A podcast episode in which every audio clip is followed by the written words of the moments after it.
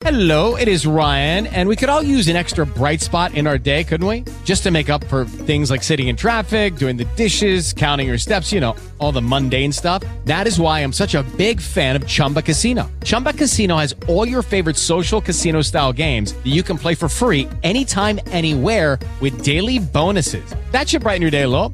Actually, a lot. So sign up now at chumbacasino.com. That's chumbacasino.com. No purchase necessary. VGW Group. Void were prohibited by law. See terms and conditions. 18 plus. This is not an email, but I have something I want to run by you. I have Okay. a lot of emails, but I brought I brought this up. Well, I thought about it this weekend, and I want to run it by you. Okay.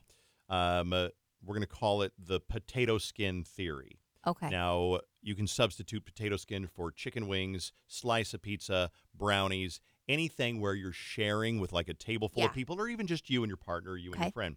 When there's one left and you want it, mm-hmm. you can either just grab it and take it, but that seems rude. Okay. But what you usually say is, Does anybody want this last potato skin? Yeah. What you're actually saying is, I want this last potato skin. Now, remember, it can be anything that you eat. I, is anybody want what you're really saying is, I want this last potato skin, but I don't want to be a dick and just take it, Okay. but I'm going to throw it out there hoping that everybody will say, No, no, no, Dave, go ahead. Mm-hmm. However, you cannot be the person who says, "Oh yeah, I'll have that last potato skin," because what you've really done is you've taken that from them. They have claimed it by saying, "Does anybody want okay. the last potato skin?" What do you think? Yeah, I think so. I think I'm trying to think about my personal si- situation. They say in Minnesota it's like a thing where there's always one thing left because everyone's too nice to take the last bite yeah, of right. something. Yeah, yeah, yeah. True. That is very true. So that's like a Minnesota thing. But um, like in our house, generally I never want the last thing. I'm full, so I'm always like, "Here, Jake, eat this," Oh, really? Okay. and he'll say yes. But occasionally it'll be like one cookie left, and I really do want it, and I'll be like, "You want this cookie?" And he'll he'll say, "No, you can have it," and I'll go, "Oh, if you insist," and then I eat it. See, your Jake is like my Susan. She'll be like, "Those last meatball, I saved those for you. The last two meatballs are yours." And I will say, like, no, I would saving them for you, which is a lie because I'm not Mhm. saving them for you. I'm hoping that she will give them to me. Yeah. Um, uh, but she's very generous. She'll be like, "Oh no, no, no, you have them." And a lot of the time, I think she really doesn't want them. But I will say there's one exception to this rule. If you are at a group of people or it's your spouse and you love them, you know them, then they can say, uh, "I'll split it with you." Yep. For example, let's say you and I are out at Davanni's and we're having a, a delicious pizza. There's one piece left. We both want it. I say, "Oh, you gonna finish? You go ahead and have that last piece of pizza if you want it." But you know that that's me saying, Yeah. I want it." Absolutely. You then, because we're friends, you can say, let's split it. Yep. So that's fair. But Yeah. you can't do that with probably your boss or a coworker. You got to know that person you do. pretty well. you got to have think? a comfort level with them. If I, if I if I was with my family, I would just take the last thing if I wanted it. Like my like sister and my mom and stuff, I'd be like, Oh, would you though? I'd be But what if your mom wanted that last egg roll? Your mom loves egg rolls. I just know my family well. I'm the beast in the family. Yeah, but what if mom wanted that last egg roll? Or what if you were with She would let me know. Okay, what about you're with Tina? Yeah. Tina, Jenny, there's egg rolls. Feel They're pretty delicious. comfortable. Pot stickers. Let you do you Yeah. like pot stickers, I do, Fallon? I do. It's not about the type of food. Okay. I think I get your point. Yeah. I'm super hungry right now. I can tell you're just listing what you want want a for pot lunch. sticker with a, just the right amount of that sauce on it. Okay, there. Dave, I think I get your point. 'Kay. Uh, with Tina and Jenny, um, Jenny would never eat it.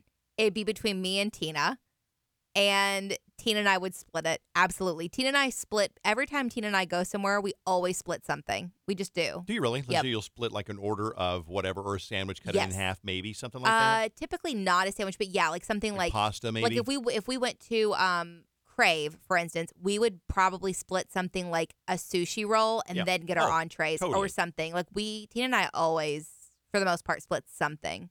So, am I missing anything with having the last one? You pointed out very valid fact in Minnesota. We don't want to be a jerk and take the last of anything. If it's your family or somebody that you love, you can get away with it. But if you're with a table full of friends, if you all go out with a bunch of coworkers or Mhm. relatives and you all, let's get a bunch of ta- appetizers for everybody. Let's get a table full of appetizers. You never take the last wing. You never take the last potato skin. In Indiana, it's like this. There's always like it's just like one guy named James. He grabs. He's like, "Sucks to be everyone else." It's a very different attitude where I'm from. It's very different. It's like each man for himself. So now, what's funny is that Fallon's Town Mhm. uh, is the inspiration for Schitt's Creek. thank you, so, thank you so um, much. My dad, they loosely based Roland off of my dad. Um, I think it's true. this is an email with a bunch of topics in it. hey, thanks for all the emails. We got a bunch and we, did. appreciate it. Thank you. The Undoing. I enjoyed your debate the other day about why we don't have sympathy for some personalities or diseased people who commit crime, but we do for others. I think we find it hard to have sympathy for a narcissist because the majority of people with this personality, to some degree, know they are a narcissist. There are many killers who have openly said they liked the attention, it made them feel powerful, etc. So there's a selfish reason behind the crime, whereas a schizophrenic person will be lacking balanced brain chemistry. I'm not a doctor. I have no idea if there are any ways to treat help with narcissist personality types or if it is a result of chemical imbalance. Number two, to the girl who wrote in for advice on a breakup. I was in the exact same position when I was 22. To make a, lo- a sad, long story short, my boyfriend of four years and I broke up. Oh, that's like exactly like that girl then. Mm-hmm. Um, it was my first real heartbreak. I was in a terrible depression, but it helped me realize what other things were making me unhappy. I quit the job I hated. I reconnected with friends and stopped seeing the friends who made me feel bad about myself. I found new hobbies. I joined a new gym. I'm now 24.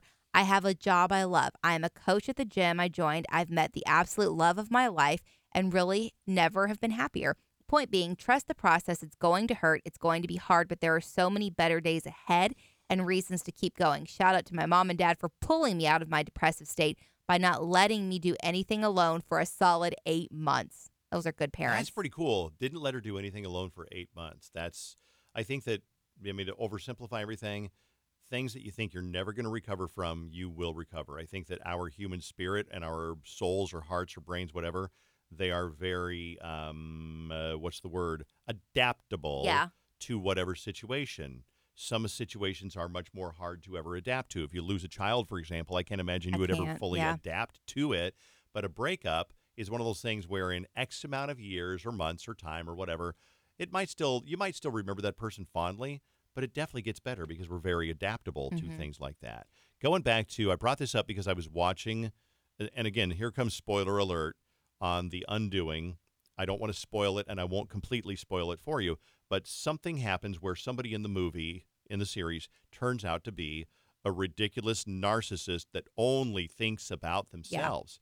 And I said, why is it that with some people will have sympathy for their the way they were born and other times we will have no sympathy for they were we had no sympathy for ted bundy ted bundy was a very charming person was very manipulative but it seems ver- like some people did actually for him. It no, was some weird. people, yeah. well i know somebody who is like the biggest liar ever Yeah. and they're very manipulative and very shady but some people really believe them but i think my point is why do we forgive some people for being fucked up and we don't forgive other people for being fucked up Yeah. and i think last week when we talked about it, it's like some people you have a choice of whether you're going to murder somebody hmm but then do you? I don't know. Did jeffrey dahmer have a choice or was he absolutely he could not control himself for murdering people or the kids that shot up columbine? Should they be forgiven because they had depression or they had anxiety? I don't know. We'll forgive somebody who might i don't know whatever drink too much because they have depression but we wouldn't forgive the kids that shot up columbine. Jake says to me that I am a black and white person, which and it, that's a good thing and a bad thing because it's hard for me to see the gray. So for me, it's easy for me to be like, no, I don't forgive that person. But if, someone broke it down more for me and like gave me a full case unload of that person, then yeah, it might change my mind a little bit. From but from the black and white immediate response, that was like, no, I don't forgive them. I don't forgive them for no, what they I did. don't either. I think a lot of people just should not be forgiven. There's some people who are just never going to contribute positively to society. Yeah. Like the kids in Columbine, one was like depression and, and depressed, and he was um, uh, suicidal and he was a wreck. But the other kid was manipulative, and if there's anything, just evil. Mhm. And he would go to counseling, and uh, because his parents knew he had a lot of problems, they'd send him to counseling. He would then write. There's a book called Columbine, and he would. I read it, and he would write to his counselors and say, "My gosh, I really think this has paid off. I just feel so much different and better, and and I really feel just so blessed that this has worked." And then his counselors would be like, "Yes." Yeah. Eric has recovered so well. He's done so Mhm. great, and I don't think he needs treatment anymore. And then Eric would go home and write in his journal about what a bunch of dumb fucks they were, that they believed him, and how stupid they were, how smart he was, what an evil motherfucker. yeah. And but he was mentally ill. So do you say he was mentally ill? I forgive him, or do you say, what an evil motherfucker? I'll leave that up to you Yeah. to decide, and we'll move on to our next email. Well, it's still the same email because now she has a conversation topic in oh, okay. I once read a book that stated one in 24 people you meet are narcissistic, but it's an ever changing scale. Your Ted Bundys are on the 24 side, whereas your bitchy, non empathetic girlfriend is actually a narcissist. The scary part is the higher you are on a scale, the more likely you'll be to snap or the more horrible things you're capable of cheating, stealing, lying. Uh, these are just examples she gave. I have always thought this was an interesting point of view going through people in your life. I can think of about seven people I've met who are probably very high on the scale. Can you guys think of people in your life that have this personality? Um, there's one person that Dave knows that I'm thinking of that would be the highest person on my list. And um, who? I'll spell it Write out it down. No, No? I don't know that person like Oh, you do. okay. I know that person so no, I, that might be your person, my person. There's one person I've encountered that's like the worst narcissist of all time. No, No? Okay. But if listeners don't know him, then it doesn't really doesn't matter. But Okay. no, Write it down. Let me see. Oh, yeah, yeah, yeah, Yeah, yeah, yeah. yeah. Okay, right. Okay. well, we can't say it. Obviously, I would no, never. we're do not going to say but it, yeah. but we're just kind of like for our own reference Yeah. here. But um, uh, yeah, I mean, I don't, I don't know what a psychologist would diagnose this person as, but I've never met anybody as detestable, manipulative, self-centered, unempathetic, unsympathetic in my life as that one person you as wrote that down. one person. And the funny thing is, they're so manipulative that they will convince other people that they're super charming Mhm. and that they're really wonderful, and they're far from it. And I wonder if they are aware of that. I wonder if they go to bed at night going, I'm a miserable, fucked up, manipulative, awful, self centered person, and I can't help it. I would say no, and here's why. I've been told if you like worry if you're a good person, like you worry about that, like it, you think about it, not like it consumes you, then you are because you have the thought, you have like you think about it. Like a person who actually was, they would just assume they're a good person and never ever even question if they're a bad person.